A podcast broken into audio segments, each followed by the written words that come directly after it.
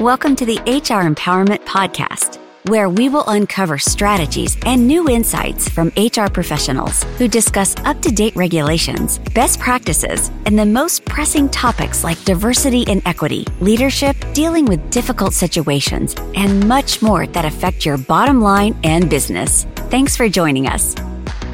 Everybody, welcome back. It is Wendy Sellers here, the HR lady, with my co host, JC. Hey there.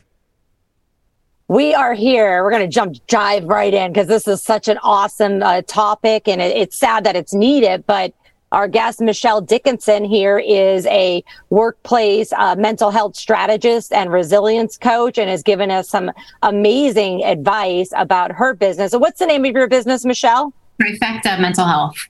Trifecta Mental Health. And your website is careforyourpeople.com.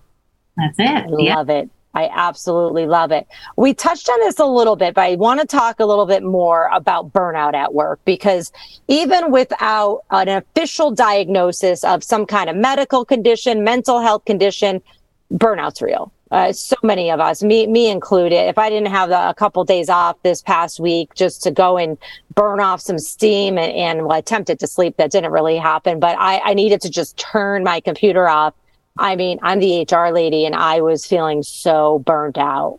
Yeah. Well, here's my question Why are we letting it get to a point of burnout?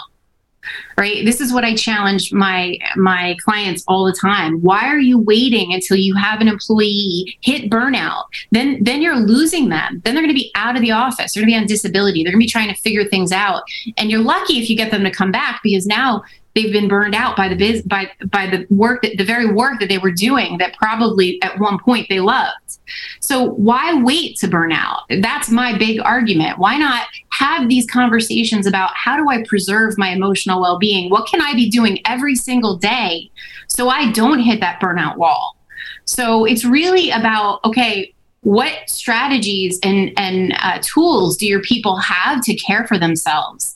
And, it, it's everybody's business to, to care that they know how to how to do this. It's not I'm going to go and take a spa day uh, every 6 months and think that we're going to undo 6 months of compounded stress. Like the reality is stress kills people. So if we can get ahead of it, we can preserve emotional well-being and therefore preserve burnout and then loss of work through, you know, illnesses. But can right. we can we try the spa days, Michelle? It sounded really cool. Like I love the sound of it. I mean, that's just me so many people, yeah, of course, of course, but so good. many so many people think that you know oh I, I took a day off I, I, was really feeling it and i went to a spa and then like at the end of the, the spa day they're like well that was nice but like that did nothing compared to what i just done for six months so it's like yeah. manage your expectations so that's why i'm all about what are you doing on the daily what do you do it every morning? What's your morning routine?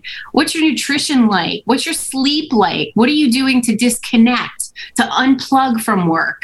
Like all of these things are so critical. It's literally down to what is your day to day routine look like? That's where I come in and say, listen, you have some opportunity. Let's let's make some changes. So you don't you never even have to see the word burnout.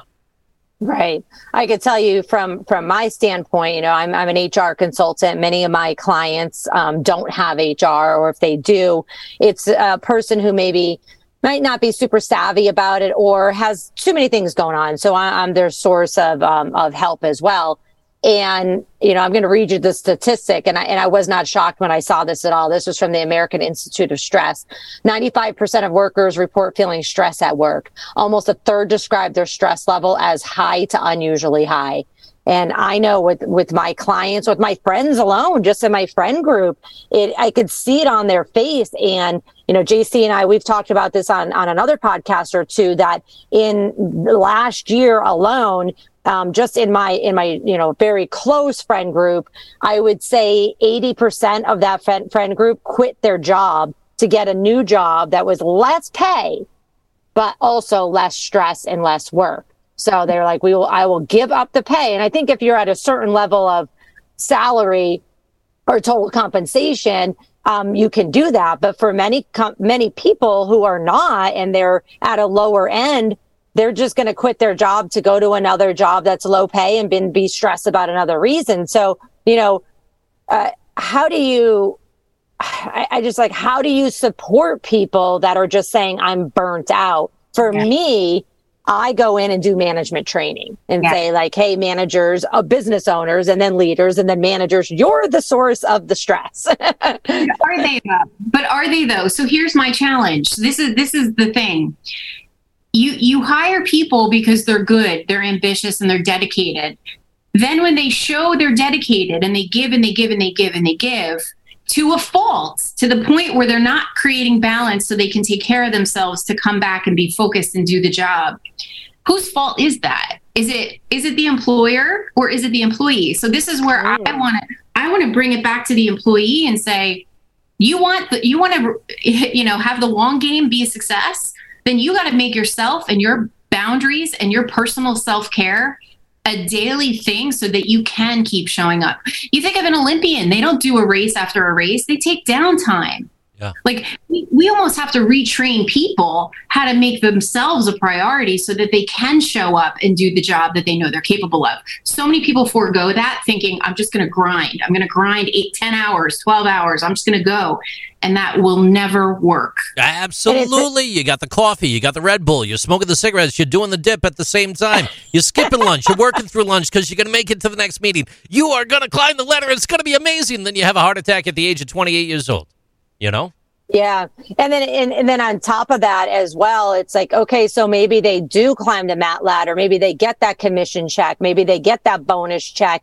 But then the rest of their life it may you know be miserable because they they they said i sacrifice relationships and friendships and families so that i can go after this career goal. And nobody stopped me therefore i keep going. So i, I totally see what you're saying there michelle. We have to train not just companies, but we need to train people to mm-hmm. stand up for themselves and say, I'm burnt out. But here here's an interesting other aspect of it. Since we were talking about generations in the first series or first session of this podcast series is the younger generations you you tell me you're the expert but the younger generations are doing that and everybody's mad. Yes they're saying i want balance. They're saying i need a mental health day. They're saying what they need um, and i think i think it's also getting attention and people are starting to say wow okay this is not this is not the way it used to be. This is a new world we're in here. So to be competitive are, are you offering something as simple as a resilience coach to teach your people how to take care of themselves so that they can be the best of their you know show up the best of their ability? Right. With that said, we will be right back to discuss more healthcare options and mental health care options specifically for employees, employers, and employees. We'll see in a minute. Thank you for joining the HR Empowerment Podcast, brought to you by Aurora Training Advantage. We hope you've gained new insight and strategies to navigate the HR profession. We look forward to you joining us again on the HR Empowerment Podcast.